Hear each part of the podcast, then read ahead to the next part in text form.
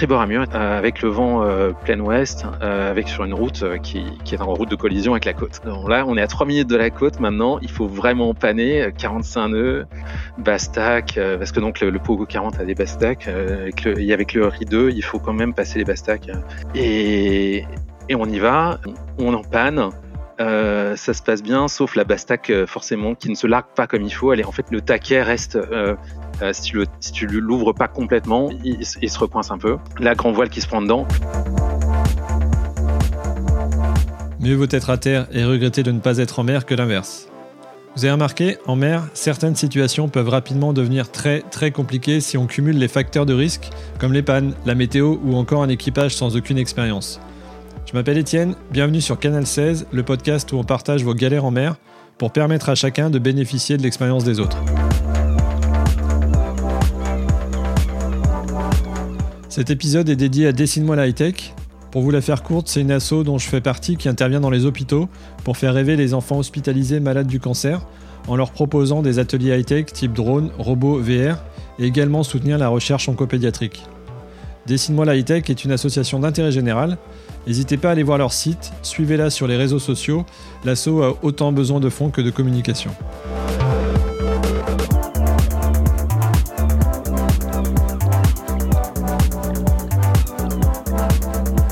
Euh, bah alors je vous dis, en règle générale, la recherche d'un invité me prend un certain temps et puis des fois on est contacté par des auditeurs qui ont non seulement le bon goût de me faire remarquer qu'il y a des bugs sur certaines plateformes, et en plus bah, de nous proposer d'intervenir sur le podcast avec plein d'anecdotes.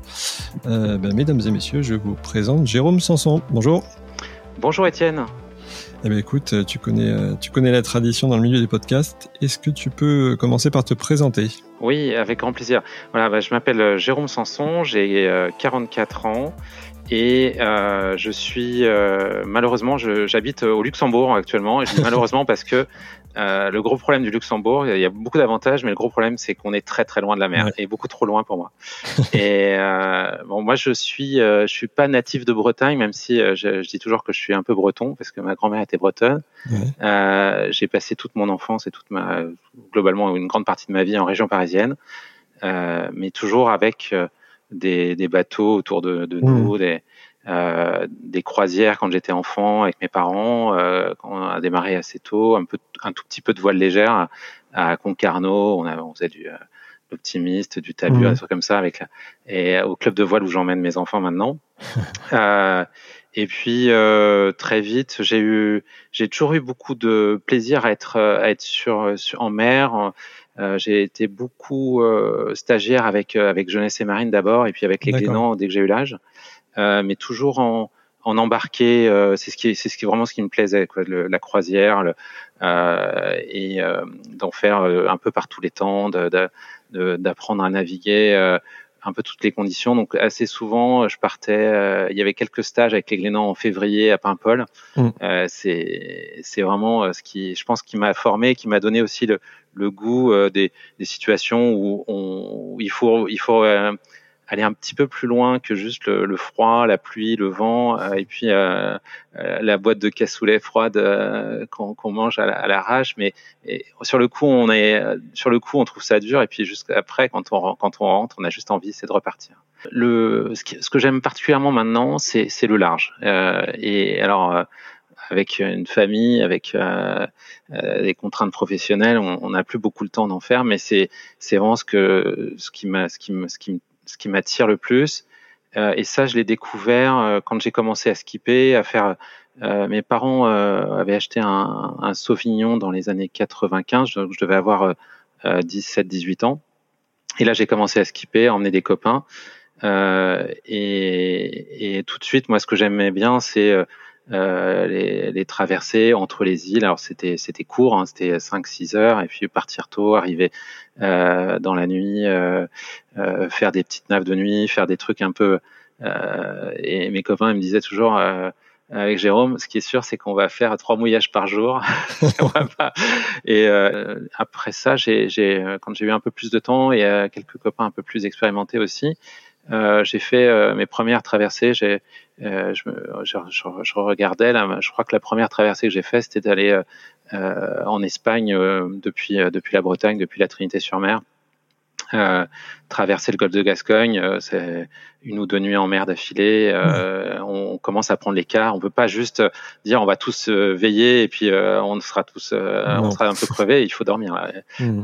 après ça, j'ai pu participer quand j'étais étudiant au Tour de France à la voile.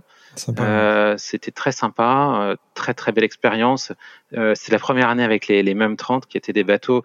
Alors pour mm. le coup, qui n'étaient pas des bateaux du tout pour faits pour faire des, des étapes de ralliement comme comme il y avait à l'époque. On, un bateau très très petit déjà, à peine à peine 10 mètres, 9 mètres je crois. Et, et ça c'est c'est vraiment les, les années où j'ai beaucoup beaucoup navigué et je faisais à la fois des, des week-ends euh, de régate. Euh, en semaine, on arrivait, on, s'était euh, inscrit dans le, la Coupe de l'Armorica en, en classe 8, on faisait du match race et ça, on arrivait à le faire passer sur nos temps d'études. C'était assez, assez bon. non, j'exagère un petit peu. C'était des longs week-ends souvent plutôt. et, euh, et aussi euh, euh, des convoyages pour des loueurs de bateaux, des trucs comme ça, donc des la Trinité Cherbourg, des trucs où, où c'est assez engagé quand même parce qu'on se retrouve à faire du rascaillou, à faire mmh. plusieurs nuits en mer mmh. pour ramener le bateau assez rapidement. Et après ça, euh, j'ai été euh, en Irlande avec le, toujours avec le bateau de mes parents que j'avais réussi à emmener là-bas en Irlande. C'était un, bateau qui, là, on était un petit peu à sa limite, ce bateau, objectivement, euh, parce que c'était un bateau 8 mètres 50 euh, et on a eu très beau temps, euh, mais euh, je, je, posteriori, c'était pas forcément un bateau fait pour quitter les, les, côtes et aller en mer d'Irlande, mais c'était magnifique. Le, le, euh, le Fastnet. Euh, et, et, là, c'était la première fois que je, je, passais au Fastnet. Voilà, donc euh, un petit souvenir et, et un retour. je me souviens assez magique aussi. On arrivait. On a, on a, eu un bel orage au niveau d'Ouessant avec le, des, des, feux follets au niveau des barres de flèches. Euh, assez, assez, sympa. voilà. Et là-dessus, j'ai j'ai un peu euh, continué à faire des, des, des, convoyages, des trucs comme ça, jusqu'à ce qu'une un, option sur un convoyage qui me qui, qui c'était une opportunité à la fois. C'est un moment où je changeais de boulot et puis un, un copain euh, un peu distant qui participait à, en amateur en Pogo 40 à la route du Rhum. Donc là, on est à quelques jours du départ de la, la prochaine édition. Là, c'était la route du Rhum euh, 2006, euh, fin 2006. Et euh, et juste avant qu'il parte, euh, je l'appelle, je lui demande mais euh, qu'est-ce que tu fais de ton bateau, comment tu le ramènes? Et il me dit eh ben, justement c'était un peu le sujet, je sais pas trop comment faire pour l'instant. Il avait pas de pas le pas le budget pour le ramener sur un cargo. Et je lui dis bah écoute si ça te tente, je peux je peux faire équipier à bord. Et il me dit ah, à mon avis tu peux même faire skipper parce que voilà j'osais pas lui dire que ça me tentait de, de faire skipper. Et voilà donc il m'a il m'a confié son bateau. J'ai trouvé trois équipiers et on est parti euh, ramener son bateau de, Guadeloupe jusqu'à jusqu'à Marseille. Mhm. Donc ça c'est c'est un peu c'est un peu euh, euh, mais ma, grande, mes grands faits d'armes jusqu'à présent, mhm. j'ai pas encore eu l'occasion de refaire une transat, mais c'est et je pense que ce qui m'intéressait de, de, partager ce soir avec toi, Étienne, et avec tous ceux qui écouteront ça, c'est c'est quand même le plaisir d'être en mer et, et d'y être longtemps. Euh, et euh, après ça, euh, il y a forcément des petites anecdotes intéressantes sur cette transat et on y reviendra juste après si tu veux. mais euh, passer 25 jours sans voir les terres, euh, j'ai trouvé que c'était formidable. Quoi. Et je me suis intéressé au circuit mini euh, dans les années 2008-2009 et extraordinaire. et là, naviguer en, solo et en double, c'est le un, un, une plateforme, euh, des séries euh, qui permettent d'accéder à la course au large en, mmh, mmh. en équipage réduit, à armes quasiment égales, avec des budgets tout à fait raisonnables. Hein. Moi, j'étais mmh, sur un, Pogo 2, euh, sa valeur c'est de l'ordre de 40, 40, 45 000 euros, avec des coûts de fonctionnement annuels de l'ordre de 2 ou 3 000 euros, course comprise. Donc c'était c'était tout à fait abordable et, et qu'on revend deux trois ans après au quasiment au même prix. donc on euh, c'est juste du plaisir euh, et, et, et, là on apprend énormément. Donc j'ai fait euh, quelques quelques régates. J'ai pas j'ai pas le le, le, temps et je pense, je, pense que j'étais pas du tout prêt pour faire une transat en solo à cette époque-là. Euh, je ne sais pas si un jour je serai prêt pour le faire, mais euh, ça, ça, reste un, dans un coin un, un petit rêve à, à, à, tester. Et après ça, il y a aussi le plaisir de partager, hein, d'être d'être plusieurs sur un bateau. Mm. Euh, là, moi, ce que j'essaie, ce que j'aimerais bien un jour, c'est aller naviguer euh, comme ça avec avec avec mes enfants, les, les qu'ils aient ce même plaisir.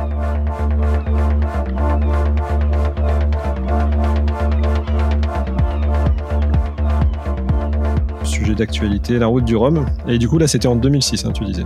Oui, alors c'était la route du Rhum 2006. C'était, euh, euh, si je me souviens bien, c'était la première, euh, l'une ou, ou, la, ou la deuxième. Ça devait être la première qui était ouverte à la classe 40.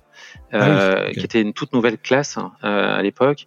On était encore sur la première génération des classes 40, donc il y en a eu au moins euh, trois ou quatre avec la jauge qui s'est un petit peu affinée. Et quand on voit l'ampleur maintenant de la classe, c'est vrai que c'est ouais. mal à et, hein. et, et, les bateaux ont radicalement changé. Le, le Pogo 40 là sur lequel j'avais navigué, c'était, il est, c'est un bateau extra, mais qui est absolument qui a des années-lumière en termes de, même s'il était déjà c'était déjà un bateau euh, de course, euh, mais euh, en termes d'aller à l'extrême de la jauge aussi de, mmh. et, les évolutions sur les bon, les coques planantes les coques planantes et les et surtout les, les bouchins évolutifs mmh. les, mmh. et maintenant les carènes en SCO donc l'esprit de la classe 40 est resté le même c'est-à-dire de, de limiter les budgets c'est-à-dire qu'il y a, il y a seul le mât et la baume, je crois, euh, euh, sont en, en, carbone. Tout le mmh. reste doit être en fibre de verre. Euh, pas de quille pivotante mmh. pour simplifier le, le, le, bateau et les rendre compétitifs entre eux sans qu'il y ait une course à l'armement. Mmh. et alors, donc nous, on a fait une, une transat qui était qui était assez particulière parce qu'on était vraiment en mode convoyage. Euh, moi, mon niveau de de pratique était euh, était quand même sur mon expérience sur des bateaux euh, affûtés comme ça était limitée et du coup on l'a on l'a mené euh, et je le dis de façon tout à fait euh, honnête on l'a mené vraiment euh, en mode essayer de de, de de, de, de, se préserver de préserver tout le matériel mmh. on a et, et, juste pour, pour, pour que chacun comprenne bien, quand on revient des Antilles, euh, la, route, euh, c'est une route nord forcément parce que euh, toute la, tout le, toute la latitude globalement des Antilles est, bouchée par les, les alizés, donc qui viennent de l'est, hein, et on va pas, on va pas tirer des bords sur 3 ou 4 000 milles. Donc il faut commencer par faire. nous, on a fait 5 jours de près dans le dans 25 nœuds d'alizé. Euh, avec euh, des embruns euh, qui déposaient une couche de sel. le bateau était intégralement couvert de sel en fait, parce que les embruns sèchent tout de suite et l'embrun d'après laisse encore des, des, de sel. c'était assez donc on était en botte et ciré, mais par par 25 degrés et 25 25 nœuds, assez assez assez un grand moment. Et on sait qu'à un moment, en fait, ça va le vent va tourner et on, et on va se prendre et on vient les chercher. En, globalement, on vient chercher les, les, vents d'ouest qui sont les régimes de dépression. Hmm. Donc au mois de janvier, il n'y a pas besoin de monter très nord euh, parce que ça descend assez bas. Et plus tu es en plus tu es tard en saison, plus c'est haut et moins les, hmm. les dépressions hmm. sont fortes. Et là, la première qui nous accueillit, on était euh, on a on a pris un front, euh, c'est monté à je pense à 50 60 nœuds, euh, le bateau est monté à 20 nœuds avec juste une petite trinquette. Euh, c'était assez assez comment dire, ça nous a un petit peu refroidi tous à bord. Donc ça nous a ça nous a et là, tu t'es dit, tu t'es dit à ce moment-là, euh, parce que tu avais quand même un peu de passé. C'est un, peu un peu border, j'aurais dû. Non, honnêtement, le bateau hyper sain. Euh, la mer, euh, en fait, c'était le vent était fort. Euh, au niveau du, au moment du front, c'est monté vraiment fort, mais sinon le vent, le reste, le reste du passage de la dette, c'était c'était du 35-40 nœuds.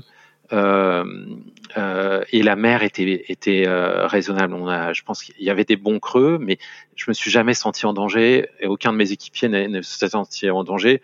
On était juste trinquette seul dans ces moments-là, juste pour éviter, parce que globalement, tu es vent mmh. arrière euh, dans du vent très fort. Ce que tu veux éviter, c'est l'empannage, euh, mmh, mmh. catastrophe. Hein, donc, et on est comme on n'était pas en régate et on était à 8-10 nœuds à surfer. non, mais voilà, c'est c'est et là pour le coup, c'est assez paisible. Quoi. Le bateau se, se, comporte super bien. C'est des bateaux qui et je dirais que là, à la limite, le seul danger vraiment sur ce truc-là, c'est la collision avec un avec un container ou un truc comme ça qui peut euh, et ça on le, on le voit hein, c'est globalement les seules grosses avaries qu'on peut avoir sur un truc euh, sur une une euh, sur une transat comme ça c'est maintenant c'est plutôt des chocs avec des euh, avec des des objets flottants.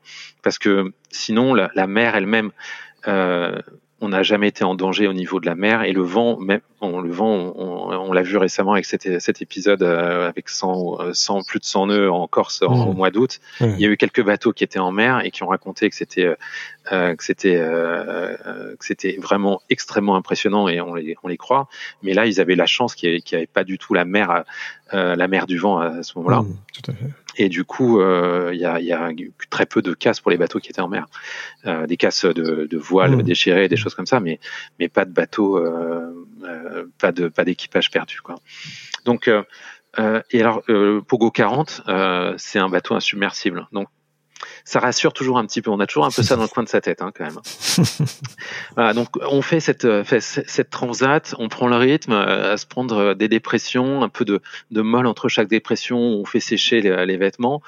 Euh, et puis à la, je, sais plus à la trois ou quatrième dépression, globalement, on, on était sous pilote automatique à, à, manger nos, nos lyophilisés dans le dans le dans le carré euh, tranquillement en se racontant des euh, des anecdotes de, de, de navigation et, et en se demandant ce qu'on allait manger le lendemain. Quoi. C'était honnêtement, c'était assez surréaliste hein, euh, quand on en est là. Euh, et une très très bonne ambiance, euh, assez, assez, euh, assez très détendue, on va dire, très sympa, très détendue, et beaucoup de plaisir à, à voir la mer, les, les couchers de soleil. Quand on passe aussi 25 jours en mer comme ça, on voit les cycles de la lune, hein, des, des, des, trucs vraiment bêtes comme ça, mais quand, j'ai jamais repassé 20, 20, jours ou plus de 20 jours euh, euh, dehors, euh, nuit et jour, et tu vois les, tu, tu, tu, tu te reconnectes à la nature. Ça, ça paraît mmh. complètement mmh. débile hein, de dire ça, mais et peut-être très cliché, mais mais on se, on se, tu, tu, tu reviens à tes. Euh, je pense que notre civilisation nous fait un peu oublier ça quand même. Voilà, donc euh, très très très bon souvenir. Et alors, euh, on commence euh, au niveau des Açores, on, on, était un petit peu pressé quand même parce qu'on devait tous reprendre le boulot après, plus ou moins. donc euh, donc on saute l'étape euh, l'escale aux Açores. et à ce moment-là, l'armateur, le propriétaire nous dit ah, finalement c'est pas l'Orient, c'est Marseille. Et, c'est à Marseille qu'il fallait ramener le bateau, donc euh, très bien. Euh, on, on, tourne un tout petit peu euh, vers la droite. globalement, les, les, routes, quand on est à ce niveau-là, elles sont quasiment, c'est quasiment identique parce que c'est soit Cap Finistère, soit Gibraltar, et c'est quelques degrés sur la route. Mais globalement, on n'a pas regretté du tout ça parce que le, le, Cap Finistère, au mois de février, il était, il avait l'air vraiment méchant, quoi, avec des, des, des, des des passages avec euh, plus de 45 ou 50 nœuds sur les, sur les grimes. Hmm. Et, et du coup, on, on, va sur Gibraltar, on commence à préparer un peu la, la navigation pour rentrer dans, dans le détroit. Et là où je pense que c'est une de mes plus grosses erreurs de, de, de, de skipper, hein, c'est euh, d'avoir un peu sous-estimé l'atterrissage de cette de, de Gibraltar. Euh, on était un petit peu en, en, en hyper. Euh, on se sentait très à l'aise. Confiance, ouais. Confiance. 25 jours. Ouais. 25 jours de mer. Euh, tu, euh, on avait, on a fait beaucoup de manœuvres quand même à renvoyer de la toile, à, réduire. donc, on arrive, on s'approche de Gibraltar.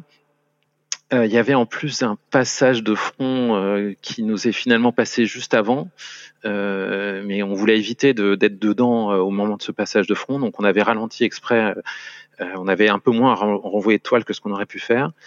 Euh, pour euh, pour pas être dans Gibraltar par par vraiment 45-50 nœuds mmh. sur les grimes. Et on arrive dedans forcément en fin de fin de journée.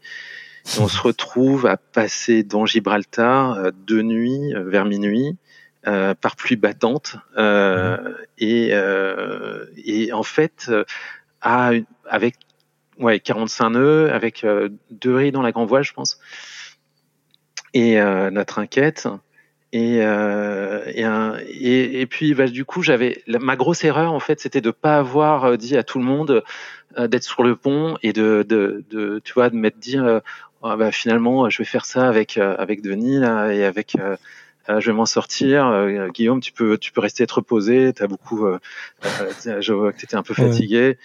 Et hum, la batterie était était pas super chargée. Du coup à un moment j'éteins l'ordi qui nous servait pour la navigation euh, en me disant bah, je le rallumerai tout à l'heure. Et, euh, et, et, et, finalement, on allait, on allait à 12 nœuds hein, globalement, euh, et, et, ça avance très très vite. Et à, un moment, je, alors on était en contact avec Tarifa Radio. Je les avais contactés en avance pour leur, pour leur, et je pense que ça c'est un, ça c'est une chose que je fais très très souvent, c'est de euh, d'appeler les sémaphores. Il se trouve que j'avais, euh, pour une petite, une petite parenthèse, mais j'ai fait mon service dans la marine et du coup j'ai un petit, j'ai un petit lien affectif avec la marine et, et c'est souvent donc c'est des militaires qui gèrent, qui, qui arment ces sémaphores la plupart du temps. Euh, et donc moi je sais qu'ils ils ont, ils aiment le contact direct parce que sinon ils sont juste devant les écrans, avoir des, avoir des, des radars ou des, euh, des informations avec l'AIS maintenant. Donc là, tu les euh, contactes pour euh, leur communiquer tes intentions. Tes intentions, pour leur dire voilà, on est là, on est un voilier parmi. Euh, au mois de février à, minuit, il n'y a pas beaucoup d'autres voiliers là-dedans. et comme ça, je, trouve que c'est c'est à la fois correct, alors parce que forcément un voilier, on va pas être dans le DST exactement comme tous les cargos, bien à la queue leu. On va être un petit peu en travers, on va avoir peut-être aller à traverser le, le dispositif. Donc c'est toujours, je pense que c'est ça, c'est une très bonne pratique hein, de de, de s'annoncer à un sémaphore, surtout quand on est dans des situations qui peuvent être un petit peu différentes de, euh, du, du, standard. Euh, parce que ça évite que au dernier moment on les, appelle, on les appelle euh, si jamais on a un souci euh, ou qu'ils soient obligés de vous contacter parce qu'ils voient quelqu'un qui fait quelque chose de qui sort des sentiers battus et ça permet un petit peu de d'arrondir les angles et d'éviter de, de, des incompréhensions de euh, et puis si jamais il y a un souci, on, ils nous ont déjà un petit peu dans leur dans leur tablette quoi. Mmh, mmh, mmh. Voilà. Donc euh, à un moment, euh, je me souviens Tarifa qui nous appelle et qui nous dit, euh, euh, je sais je sais plus comment ils nous appellent, mais enfin bref, et ils nous contactent et ils nous disent quelles sont vos intentions? et là, je, je, je ressors un petit peu, je rouvre l'ordinateur et je regarde la carte sérieusement. Et là, je me dis ah oui, là il va falloir qu'on en panne et assez vite parce qu'on est à 10 minutes de la côte. Euh, et en fait, on était à 12 nœuds euh, et on était à 3000 de la côte. Euh, et en fait, c'est juste avant la, la, côte africaine, en fait. Et on devait être sur, euh, on devait être bâbord, euh, bâbord à mur, euh, tribord à mur, excuse-moi, euh, avec le vent euh, plein, euh, plein mmh. ouest, avec sur une route qui, qui est en route de collision avec la côte. Hein, donc, et, et, en fait, ouais, les, 3 minutes, euh, 10 minutes, et puis, euh, puis là, voilà, là, on est à 3 minutes de la côte maintenant. Il faut vraiment paner, 45 nœuds. Euh, et donc j'y vais avec, il y avait Denis qui était dehors. Euh, on, on s'était bien coordonné, euh, Bastac, parce que donc le, le, Pogo 40 a des Bastac, avec le, et avec le RI 2, il faut quand même passer les Bastac. D'accord. et, et, et on y va. Euh, je, je, préviens Guillaume, je lui dis euh, change de banette, tu vois, euh, sinon tu vas rouler par terre. Euh, et euh, le quatrième aussi. et voilà, donc on, on en panne. ça se passe bien, sauf la Bastac forcément qui ne se reprend pas, enfin qui ne se largue pas comme il faut. Elle est en fait globalement le taquet, le taquet reste, tu sais les taquets, mmh. les gros spinlocks.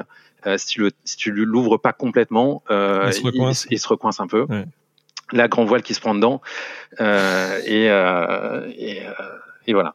Donc on, pas très bon, bonne petite déchirure de la grand voile sur, euh, sur euh, voilà donc on la fait la grand voile euh, et puis on commence voilà bah, tout, allait bien on était on n'était pas en danger hein, mais juste on avait moi j'avais moi j'avais fait une grosse connerie de d'avoir fermé l'écran de ce de ce PC d'avoir manqué d'anticipation et globalement ce qui m'a poussé à fermer l'écran c'est que j'avais pas envie de faire tourner le diesel en pleine nuit et avoir en plus du bruit dans, dans, le, dans le bateau.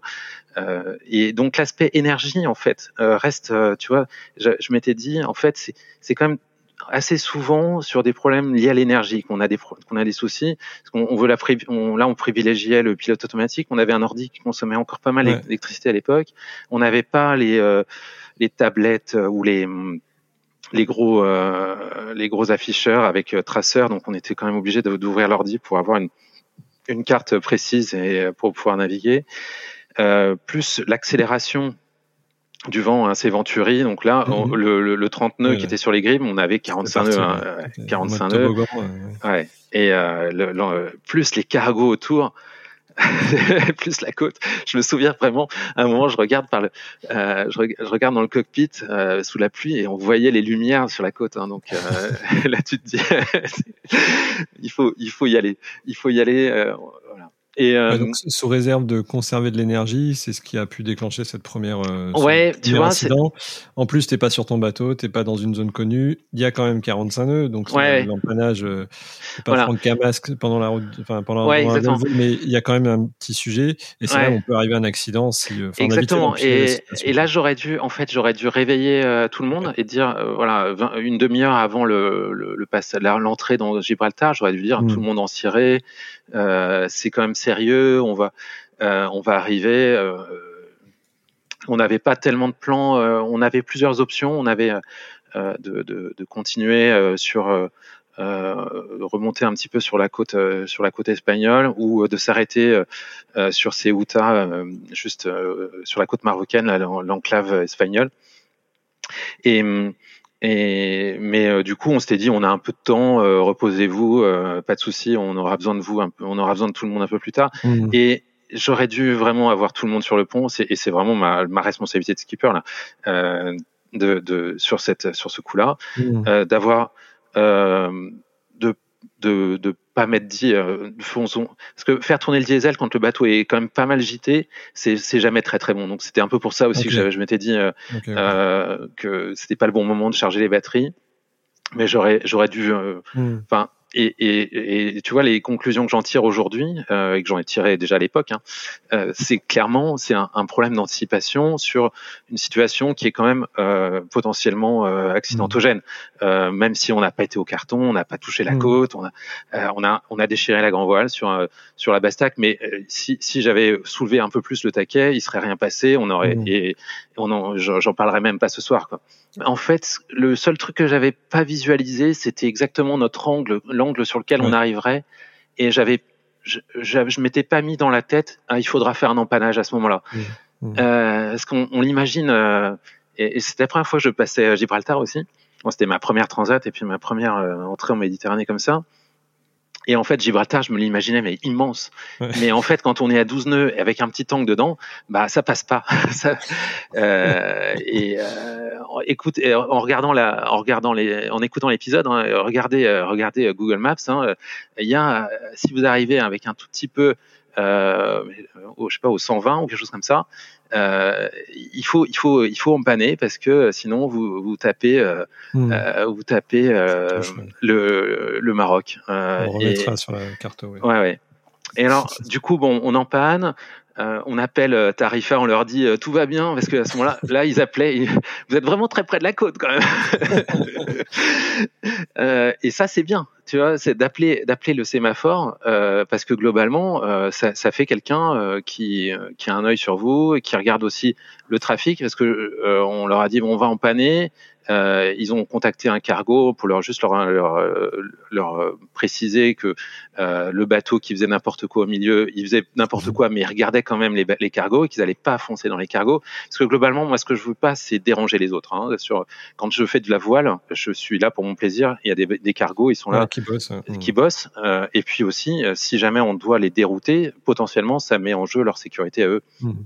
Parce que s'ils sont dans un rail, euh, c'est pour c'est pour une bonne raison, c'est pour éviter qu'ils aient à manœuvrer dans des endroits euh, proches mmh. des proches des côtes. Donc euh, donc voilà, donc on arrive, on, on, affale la grand voile, et puis on, là on met le, le cap, donc clignotant sur sur Ceuta qui est juste derrière mmh. l'entrée l'entrée de Gibraltar. Endroit complètement improbable, hein, avec les meilleurs oranges que j'ai jamais mangé de ma vie. Alors, je sais pas si, si c'est vrai, mais si, si j'y retournais maintenant et je trouverais les oranges aussi bonnes, ou si elles avaient un content d'arriver, ou c'était le, voilà les premiers fruits frais après 25 jours de mer. Mais toujours est-il que euh, on était content d'arriver. Euh, on avait un peu euh, euh, Ceuta en ligne de mire quand même dans nos, dans nos mmh. plans, donc on a coché cette case et on a on a dû après ça traverser. Euh, il y avait encore et alors je me souviens, en arrivant en Ceuta, il y, avait encore 40 nœuds dans le port. Euh, et on avait dû faire des ronds dans l'eau pour défaire la tétière de grand voile euh, mmh, parce que c'était une voile avec une, une corne.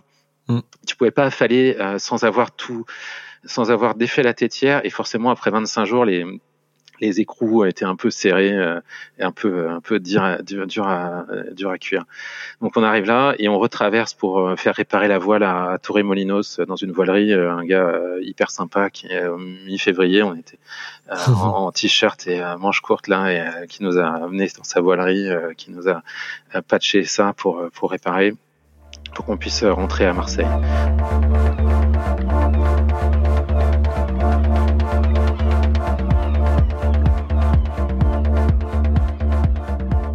Euh, tu voulais également nous parler de. Du coup, là, on, va sur un kata à voile. Donc, tu es du côté de Toulon avec des enfants en bas âge.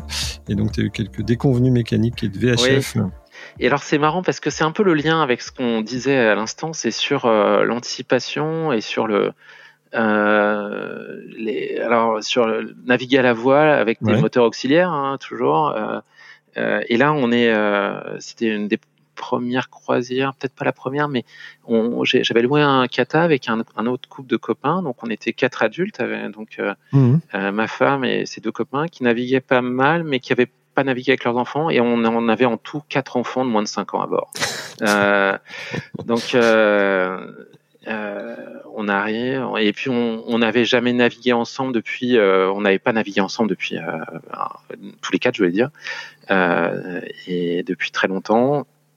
Euh, et on, se retrouve à Toulon avec un, bateau de loc euh, et euh, des petits soucis au moment de prendre le bateau, mais comme avec tous les bateaux de loc. Hein, voilà, c'était un, c'était un, je crois que c'était un lagoon, devait être un lagoon 38 pieds, 380 ou 400, je sais plus.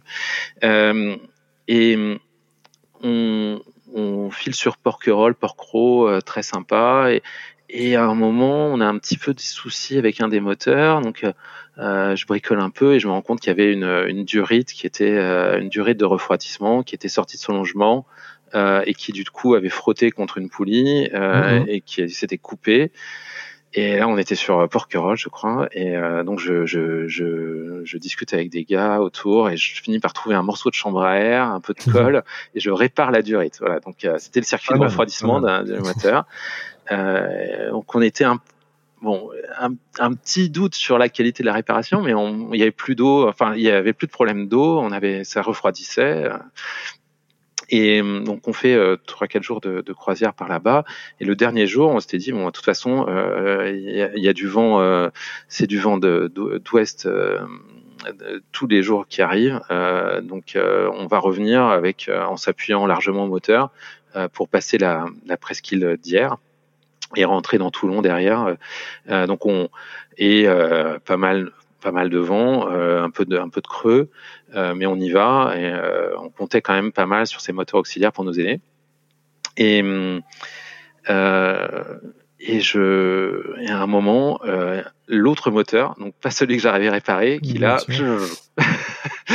qui se qui se met en, en carafe, donc euh, qui, qui s'éteint, euh, qui perd en puissance et qui s'éteint complètement. Et euh, donc euh, là, tu te dis, moi j'ai quatre enfants de moins de 5 ans à bord, je, il faut que je les ramène. Je compte sur mes deux moteurs. Je comptais sur mes deux moteurs. Je me retrouve avec un bateau qui m'a déjà fait un coup de Trafalgar avec l'autre moteur. Euh, donc là, j'ai un moteur sur lequel j'ai un doute et un autre moteur qui est éteint. Euh, Qu'est-ce qui me reste? Et j'étais donc là, on pouvait pas faire du prêt. Euh, euh il y avait 25 ou 30 nœuds de vent, euh, avait de la mer euh, qui va bien en Méditerranée de face. Hein, donc on n'allait pas tirer des bords pendant toute la journée dans ces conditions-là. Et c'était quand même des bateaux qui sont pas faits du tout pour tirer mmh. des bords. Donc et là, on revient avec ce qu'on disait, contacter les, contacter avant que ça, ça s'empire. J'appelle le, j'appelle le sémaphore avec la VHF du bord que j'avais testé à au démarrage quand a prise en main. Pas de réponse. Et là, tu te dis, ok, euh, pas de réponse. Ça veut dire qu'on a la, VHF qui, n'aimait pas. Et euh, donc, je sors ma VHF portable. Et alors ça, c'est un petit truc aussi. C'est euh, maintenant, j'ai un espèce de, de grab bag hein, euh, qui est plutôt à la maison et que j'emmène avec moi quand je vais faire une location. Donc, il y a dedans, il y a des VHF portables, il y a des. Ton matos, tu sais. Voilà, c'est le matos euh, de spare qui permet de pallier à ça. Et donc, il y a des gilets de sauvetage, des trucs comme ça. Une voilà. Euh, j'ai pas, j'ai pas de chambre à air, mais pourquoi pas. Hein. Euh, voilà, c'est peut-être pour réparer des durites. Euh. Et donc, euh, je sors ma VHF et j'appelle le, cross et je, le, sémaphore et je, je, leur juste, je leur indique mais ma situation, que j'ai deux enfants en bas âge, enfin quatre enfants en bas âge, que tout va bien, mais qu'on n'a plus qu'un seul moteur.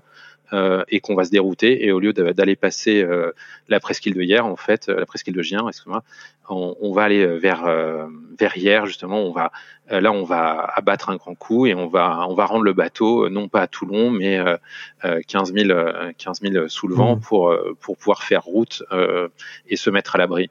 Donc voilà, moi ce que je ce que j'en tirais de cette cette, cette, cette expérience là, c'est bah déjà naviguer avec des, des, très jeunes enfants, ça impose Mm, une, une, responsabilité supplémentaire. Et dès qu'on a des soucis, euh, quels qu'ils soient, moi je, je pense que ce qu'il faut, c'est anticiper les, les, les, les, soucis supplémentaires, parce que euh, et euh, forcément, donc là, les, les, enfants, ils étaient tous euh, en intérieur dans, dans les cabines, il n'y avait aucun risque de, mais de, du suraccident, de un, quelqu'un à la mer ou des choses comme ça. Mais quand on n'a plus qu'un seul moteur sur un kata par vent fort, on n'est plus très manœuvrant. Voilà, donc euh, donc, euh, et j'ai continué à louer des bateaux. Hein, après, j'ai pas été dégoûté du tout, mais je sais que ça, je sais que ça peut arriver et qu'on a eu des, qu'on a des, ce genre de choses. Et donc sur l'anticipation, sur euh, anticiper le, le problème d'après et d'avoir une VHF de, de portable. Euh, je pense que c'est quand même, euh, ça devrait être en, en, standard sur tous les bateaux. Mmh, euh, mmh. Il faudrait qu'il y ait une, une, VHF standard, une VHF euh, fixe et puis une, une portable à côté sur un dispositif pour laquelle soit en charge en permanence et des choses comme ça. C'est c'est c'est c'est tellement et là en fait globalement le problème qu'elle avait cette VHF c'était globalement le câble du, du micro qui était qui ah, était ouais qui était qui était pas bon mais ça allait avec le niveau d'entretien du bateau quand il y a mmh. le ce qu'il faut c'est arriver à à, se mettre en mode dégradé, se dire voilà euh, qu'est-ce qui se passe, est-ce que euh, j'ai encore suffisamment euh, de, de, distance à parcourir? est-ce que est-ce que j'ai un point de, un abri sous le vent en fait mm-hmm. Parce que là, si on aurait été au vent d'une côte inhospitalière, on peut on peut se retrouver en, mm-hmm. très très grande difficulté. Si t'as plus de mm-hmm. VHF en plus, là tu avec des enfants à bord, complètement, tu peux tu peux aller euh, donc là, j'étais content et c'était pas une VHF très chère et euh, elle, elle, a, elle, a, elle, a, fait son job. Euh, c'est une VHF à pile exprès justement pour qu'on puisse. tu te dis, bah, voilà, si j'ai les piles sont vides, je peux les changer. Alors qu'une VHF rechargeable, toujours un peu la question de, mmh. de est-ce que est-ce que la batterie va tenir, des choses comme ça.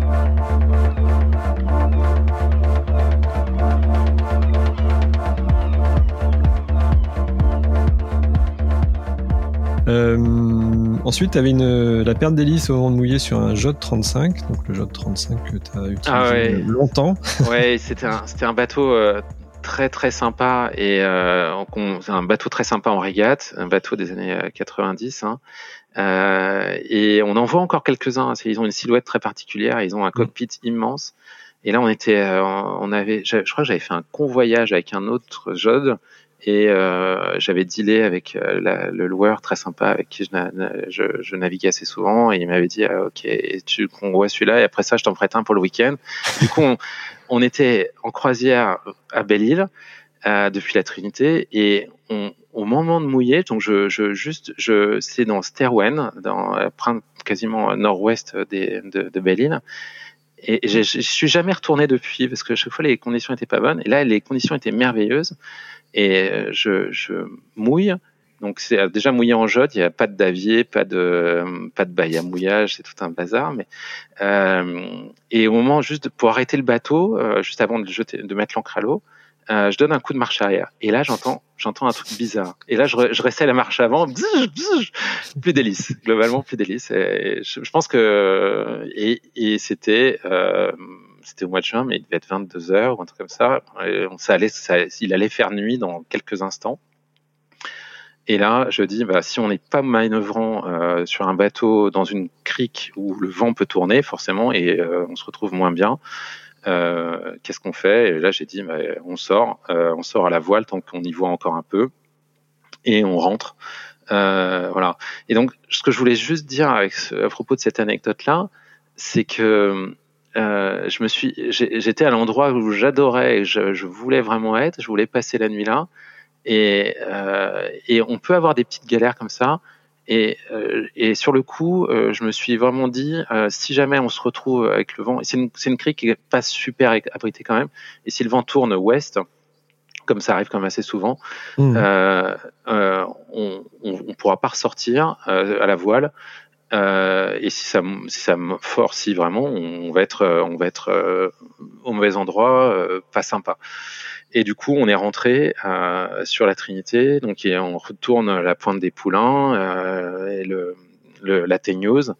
Et euh, alors forcément, le vent est monté. Euh, c'était un peu, c'était un peu moins sympa. Ça peut être sympa aussi. Ouais, ouais, c'était. Mais ça s'est très bien passé. Euh, on, et on a fini par euh, prendre une bouée dans le dans le chenal de la Trinité. Donc on a on a louvoyé dans le dans le chenal mmh. et on a pris une bouée. Euh, donc à la voile, le J 35 c'est un bateau, il a une, une grande voile mais immense, euh, avec un petit euh, petit génois relativement, mais une grande voile. La, baume elle doit faire sur un bateau de 12 mètres, la baume elle doit faire quasiment 8 mètres ou quelque chose comme ça. Euh, J'exagère peut-être un peu, mais ça doit pas être très loin de ça. Et euh, donc euh, manœuvrer, prendre une bouée de nuit euh, devait être deux ou trois heures du matin euh, dans la rivière la Trinité. On, on a fait et puis euh, on était content d'être là parce que du coup le lendemain on était, enfin tu passes une bonne nuit en ne disant pas euh, qu'est-ce qui va se passer si jamais le vent tourne. Quoi.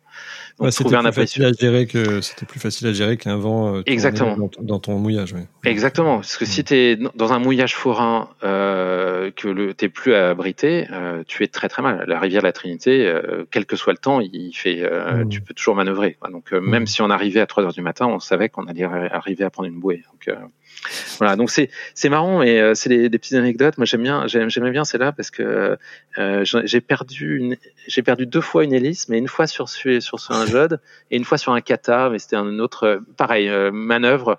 je pense la, la goupille qui, qui devait être corrodée et qui, qui se dévisse au moment de passer de marche avant, point de mort, marche arrière, et là le petit couple en, en arrière qui dévisse la, euh, l'hélice et, euh, et on n'a plus de moteur. Euh, dans les deux cas, euh, comme je l'avais perdu dans Stairone, il n'y avait pas de, quasiment, enfin très peu de vent. Du coup, le bateau a, et puis on était tous prêts à manœuvrer. On, on, on a ré, réussi.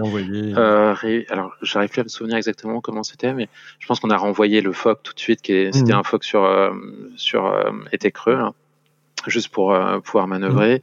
Euh, et, et c'est sûr que c'est déstabilisant parce que si on fonce sur le moteur, euh, euh, et si es dans un port, bah, très bien, tu arrives à t'amarrer. Si tu si sur des rochers euh, ou si tu es juste à l'extérieur d'un port, euh, il faut, faut quand même être prêt toujours à pouvoir renvoyer de la toile parce que le, sur un bateau à voile, bah, le moteur c'est un moteur auxiliaire et il peut tomber en panne. Donc mm-hmm. Plus le nombre de bateaux qui s'échouent juste devant un port parce qu'ils prennent un bout et ils dérivent sur euh, sur les cailloux, sur la sur le môle, euh, euh et, et, parce que personne n'arrive à avoir le réflexe de, hisser un bout de génois et de juste de se déhaler et de, de, de faire demi-tour. Ouais, donc euh, en fait, si on tire la ficelle un peu plus loin, quand tu arrives au mouillage, euh, même le mouillage le, le plus idéal, tu arrives, faut pas commencer à tout remballer quoi. Je vois bien bah faut plier les voiles, prendre un peu de temps sur l'apéro, enfin c'est vite fait. Et puis et puis euh, si au moment où tu casses l'air, tu fais un petit coup de marche avant marche arrière. Et là si tu perds l'hélice, ben le sac il est dans le, dans le coffre. Et si s'il faut sortir euh, tout pour euh, rester manœuvrant. Ouais, il faut rester manœuvrant. Ouais, exactement on a, on a très vite fait d'avoir un bout dans l'hélice, surtout dans les euh, dans des mouillages forains. Tu peux avoir un, un, casier ou un truc comme ça. Euh, et tu... Donc mouiller, c'est la, c'est une des bonnes alternatives, c'est de dire voilà, ok, je mouille tout de suite euh, parce que tu sauves ton bateau, mais aussi rester manœuvrant.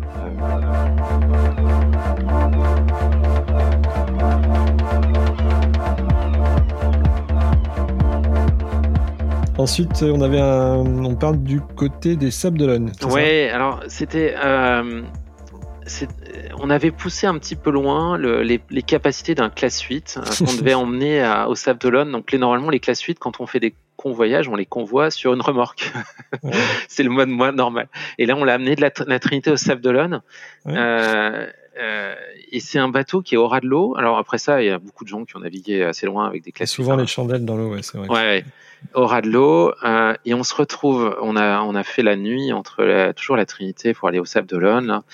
Euh, et, et euh, les Sables d'Olonne, euh, c'est pas très sympathique d'accès. Il y a un mhm. grand chenal. Il y a juste avant, il y a des cailloux bah, par dizaines, juste les barges là qui sont assez et on se retrouve en classe 8 euh, au petit matin euh, par 35 euh, nœuds avec de l'eau, de la pluie horizontale. et tu, on n'y voyait vraiment, vraiment plus rien. Et là, il y, avait, un problème de visibilité. Vraiment, c'est rare que tu en sois à ce niveau-là mais on, se demandait où on était et globalement ce qu'on a fait du coup c'est on a fait des ronds dans l'eau on essayait de rester là où on était euh, pour éviter de se retrouver, parce qu'on avait un petit GPS portable, mais on voyait, on voyait pas les, détails, tu voyais pas tous les cailloux. C'était avant euh, toutes les cartes numériques et autres. GPS avec les waypoints. Euh, ouais, voilà, exactement, les GPS vraiment basiques. Euh, et tu, tu, tu, là, il y a un problème de visibilité. Donc moi, ce que je et ça s'est très bien terminé, mais le, le, le, le petit euh, le, moment de solitude où tu te dis mais euh, on est vraiment sur un bateau qui est pas fait pour ça, hein, euh, qui peut couler assez rapidement. On parlait du pogo euh, des pogo 40 ou des pogo 2 qui, qui ne coulent pas parce qu'ils sont insubmersibles. Là, si tu euh, si tu euh, si tu mets euh, le cockpit dans l'eau euh, et que la, la, la descente se remplit, mmh. bah, tu coules très vite. Hein, et, et, là, on était ouais, 35-40 nœuds sur un, bon grain.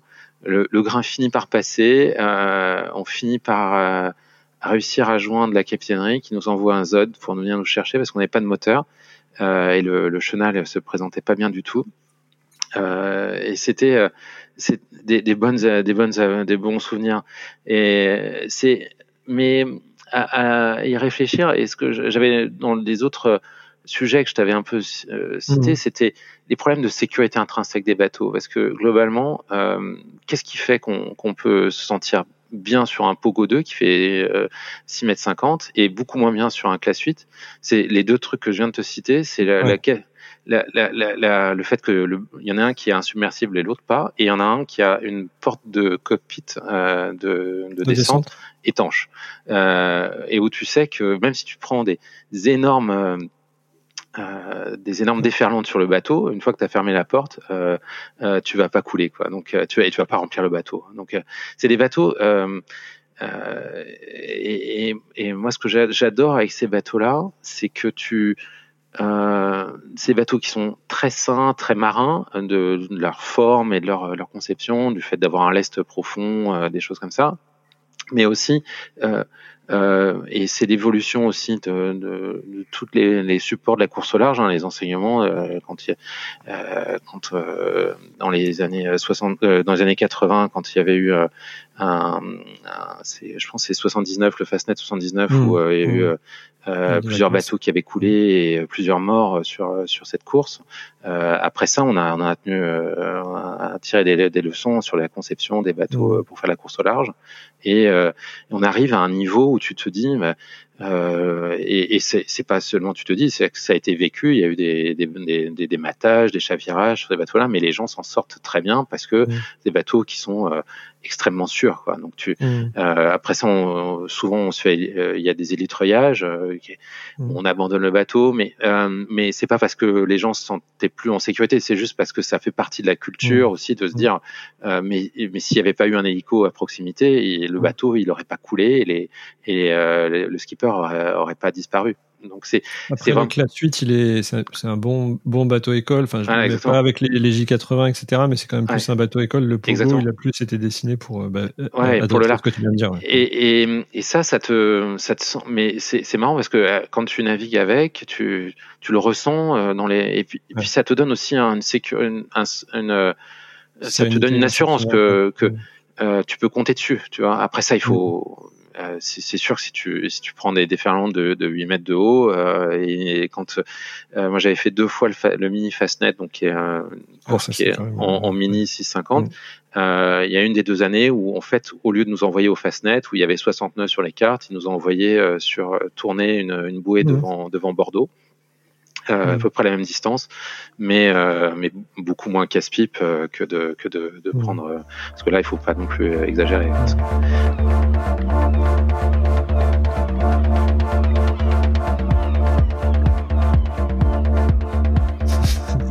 D'ailleurs, sur les recherches élitroyage, là, on pensait à élitroyage et sécurité des personnes en mer. Tu avais, une, avais une remarque à faire sur les balises PLB Exactement. Alors, c'est un truc. Alors, moi, je voulais faire une petite remarque sur parce que je me suis un peu, j'ai eu quelques quelques réflexions personnelles là-dessus euh, et aussi, alors déjà, il y a eu un progrès phénoménal euh, assez récemment avec la démocratisation des AIS. Hein, donc mm-hmm. euh, maintenant, tout le monde a un AIS, un récepteur AIS. quasiment, ça, ça fait partie de l'équipement standard et de plus en plus des, des émetteurs AIS sur les bateaux. Euh, et alors moi, la, le, la première fois où j'ai où j'ai vraiment apprécié ça, j'ai fait, j'avais fait une, euh, une, tentative de qualif en pogo, donc qualif en pogo en mini, en, dans, dans, la, dans la série mini 650. Globalement, tu dois faire 1000 milles en solitaire, euh, et j'ai passé donc deux fois le rail. Euh, avec un AIS, euh, avec un, à la fois c'était un, un, classe B, donc c'est un émetteur récepteur. donc tu vois les bateaux et eux te voient. Donc tous ceux qui sont équipés et a priori tous les bateaux de alors j'ai plus la taille exacte, mais ça doit être tous les bateaux euh, commerciaux de plus de 30 mètres sont obligés d'en avoir un. Et je pense que la taille a dû diminuer encore. Donc euh, globalement, tous les bateaux euh, qui sont là la nuit en ont un. Et quand tu passes le rail en solo, en, en, mini, tu, je l'avais fait avant, avant la période des AIS. Euh, pas sur un mini, mais tu as globalement, tu te retrouves avec des bateaux, euh, tu te retrouves globalement à traverser en vélo euh, l'autoroute. Euh, et tu as des, as des cargos qui sont à 20 nœuds euh, et qui sont à la queue leu et tu, tu dois passer au cul de l'un pour pas te prendre la, la, les traves de l'autre. Euh, et euh, en, en vélo parce que ouais mais c'est ça. je jamais eu mais c'est très très c'est exactement ça hein. c'est vraiment ça. et donc il y a deux rails euh, au niveau d'Ouessant il y a deux rails. Il y en a un qui monte un qui descend. Euh, tu les vois très bien les, les cargos hein, de nuit ou de jour. Limite de nuit tu les vois presque mieux parce qu'ils ont leur feu.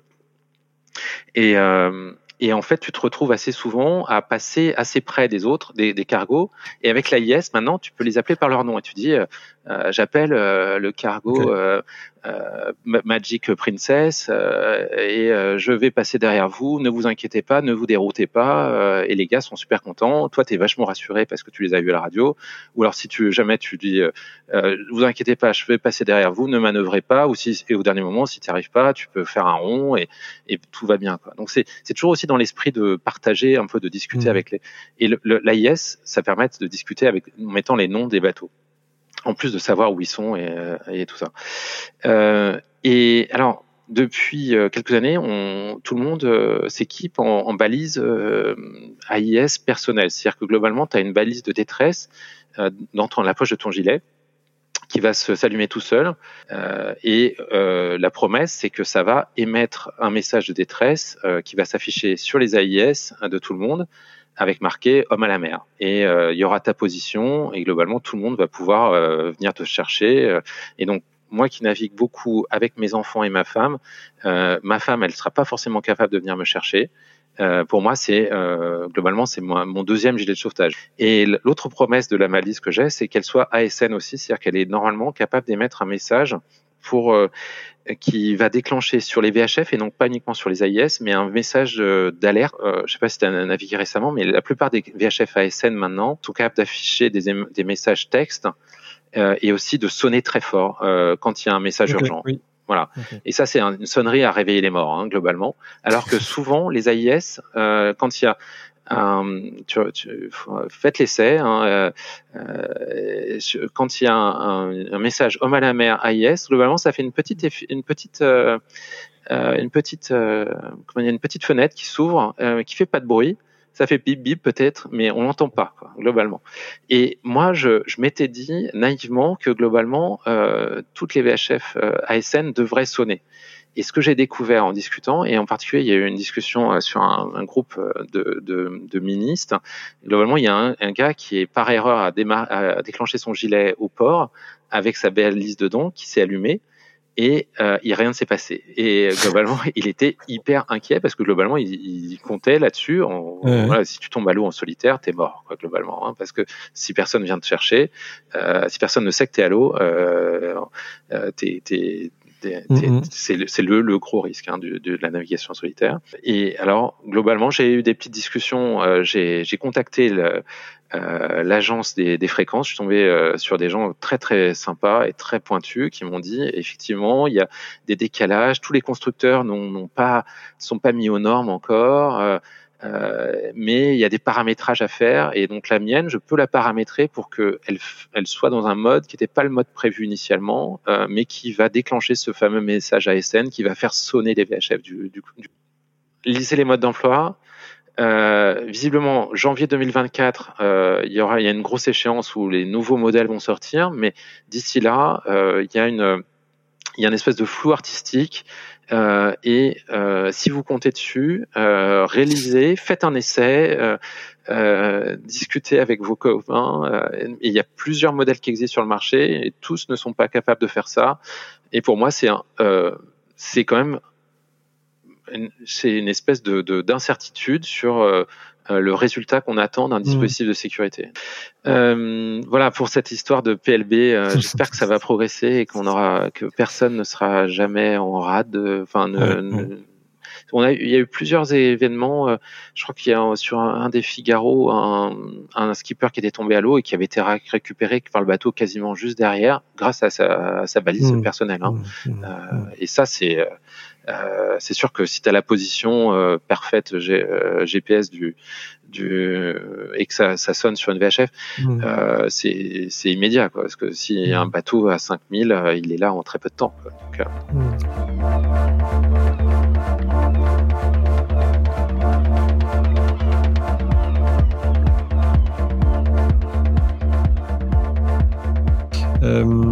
tu disais tout à l'heure, en mer, 25 jours, on a le plaisir de revoir les cycles de la Lune. Et ah du coup, tu vois la transition. Ouais. Et du coup, ton meilleur souvenir en mer ou ton, ton, ton, ton, ouais, ce qui te fait vraiment vibrer quand tu vas en mer. Mais c'est vrai que ton dernier meilleur souvenir en mer, en général. Alors, mon dernier, dernier. En fait, je voulais, je voulais en dire deux, si tu veux, si tu me permets. Je vais en dire un premier qui est en régate et un autre en croisière. Ça va? J'ai le droit? Allez, c'est parti. Alors, le, le, premier meilleur souvenir en régate, c'était en fait ma première régate, ma première régate en solitaire en mini, c'était la Pornichet Select. Et c'est Select parce que c'est en avril. Hein. Donc c'est vraiment c'est en avril à, à Pornichet. Et le meilleur souvenir, on a pris, euh, euh, je crois que c'est monté à 40 nœuds dans un passage de front euh, au près et au bon plein. Et je montais sur Penmen, là sur Groix. Et on devait tourner Penmen. Et, euh, et j'étais à la barre et je regardais mon, j'avais un petit un petit baromètre, euh, une montre baromètre à la main mmh. et je regardais le, le front qui avançait. Donc la, et puis à un moment ça stabilise et là ciel bleu, euh, le vent qui tourne et qui tombe d'un seul coup et magique quoi. Tu vois, tu te retrouves, tu passes de 40 nœuds à la survie euh, à 15 nœuds nord-ouest. C'était un souvenir vraiment magique. Ça c'est vraiment magique. Et alors mon deuxième, alors très récent dernière croisière que j'ai faite, on a fait, alors on avait un peu cassé la tirelire. On a été aux Grenadines euh, depuis euh, la Martinique avec mes enfants. Je fais le, le check-out euh, de, de à la Martinique, euh, à, à, la, à, la, marina. Et, et, à côté de moi, il y a un gars qui me dit Ah, vous allez où Ah, vous allez aux Grenadines. Vous verrez, en ce moment, il y a, il y a des cachalots et des raimentas. Et alors là, le gars, je, je, lui dis, mais non, mais vous déconnez, là, des, des cachalots, euh, des raimentas, bon, on verra bien. Si on voit quelques tortues ou quelques dauphins, on sera content. Et on, on, on part de, de la Martinique le, soir euh, et on arrive aux Grenadines, euh, je sais plus, euh, à, à Béquier, là, juste après avoir passé Saint-Vincent. Euh, et juste devant Béquier, euh, il y a un cachalot qui fait surface à côté de nous. Et là, c'était un truc de malade, quoi. C'est, euh, c'était vraiment magique, quoi. Il a, on l'a, on l'a vu deux fois. Il est passé. On a, euh, on a refait un demi-tour juste pour ce, parce qu'on a vu qu'il a, euh, et tous mes enfants qui étaient là, les, les quatre là, et, et et vraiment incroyable. Quoi. Le, le cachalot à l'arrivée, on, on, continue la croisière dans ces grenadines euh, et on, on, on, voit dans une baie en revenant. Euh, dans une petite baie, on mouille, et là, mais, ma fille qui me dit, mais il y a un truc bizarre dans l'eau, et là, il y avait des, il y avait des dans l'eau. et on remonte vers, on repasse à Béquier, là, on avait vu le cachalot, et là, on voit des orques. Et là, je, je mais tu vois, c'était le zoo les, de des, tels, les, des tels cadeaux de la nature. Mais c'est, oui, mais c'est, ouais, c'est pas un zoo, c'est juste. Bah non, justement. C'est euh, super. Ouais, ouais c'est et voilà. Et donc là, mes enfants, ils en parlent tout le temps de, de, de, de, de les merveilles qu'on a vues là-bas. Et voilà. Et et la petite note sur laquelle aussi je voulais terminer, euh, c'est un petit peu la raison pour laquelle je t'avais contacté, Étienne. Hein. Il y avait un petit bug sur ton, ton interface sur, sur ta plateforme, mais qui est indépendant de ta, volonté, ta volonté complètement. Et l'autre l'autre raison, c'est que à chaque fois que j'écoute ton podcast, je suis choqué, je dois dire, je suis choqué par ta petite citation au début où tu où tu dis. Et à la limite, je voudrais. Alors, je je, je veux pas que tu la changes. Hein, tu fais ce que tu es, propriétaire de ton de ton truc, tu fais ce que tu veux, bien sûr. Mais euh, ce que tu dis, euh, j'ai plus les mots exacts, mais tu dis globalement, euh, il faut éviter les galères parce que euh, pour parce que des fois on, on regrette d'être en mer, on préfère être à terre et mmh, il faudrait mieux l'inverse. Voilà. Alors moi, j'ai jamais eu ce sentiment-là. Je dois te dire que j'ai jamais eu le sentiment. Alors ça m'est arrivé de dire, oh, c'est vraiment dur, qu'est-ce que je fais là, euh, tout ça. Mais mais j'ai jamais regretté d'être en mer et de me dire, j'aurais préféré être à terre, tu vois, devant un bon feu et tout Même ça. dans les plus grosses galères. Ouais. Et on a des galères. On a. J'ai alors j'ai eu la chance hein, de peut-être euh, d'avoir euh, de jamais avoir eu une galère. Et, et je dois dire que c'est aussi une raison pour laquelle je je me souviens par exemple sur la Transat dont on a parlé tout à l'heure une fois ou deux, j'ai euh, j'ai engueulé mes équipiers, j'ai engueulé un équipier, je sais plus, euh, ou plus, enfin, parce qu'il n'était pas attaché ou parce qu'il n'était pas et parce que globalement, je pense que le vrai truc qui me ferait regretter d'être en mer serait de perdre un, un équipier. Mmh, quoi. Ouais. mmh, mmh. Et, et peut-être que tu vois, et je me dis, euh, si, si ça m'arrive, en plus sous ma responsabilité, réglé, ouais. est-ce que est-ce que je est-ce que je recontinuerai à naviguer, quoi, tu vois, euh, tu vois, est-ce que euh, donc euh, c'est peut-être la seule chose qui me pourrait me faire regretter d'être en mer, hein, c'est de- voilà, de- mais on vaut mieux pas parler de ça et s'attacher et puis euh, mettre un gilet euh, et puis euh, voilà. Donc, puis après ça, quand même, ça n'arrive, ça- quand Mm. on, ça n'arrive pas si souvent que ça, quoi. Eh Bien voilà, cet épisode touche à sa fin. Euh, pour nous aider, n'oubliez pas 5 étoiles sur Apple Podcast ou Spotify. Et d'ailleurs, si comme Jérôme, vous avez des anecdotes, n'hésitez pas à me contacter sur l'adresse etienne@canal16lepodcast.fr. On vous souhaite tous les deux de belles navigations. On vous met tous les éléments en description et sur le blog canal16lepodcast.fr. Euh, bah, c'est terminé pour nous. À bientôt, Jérôme. À bientôt, Étienne. Bon vent à tous.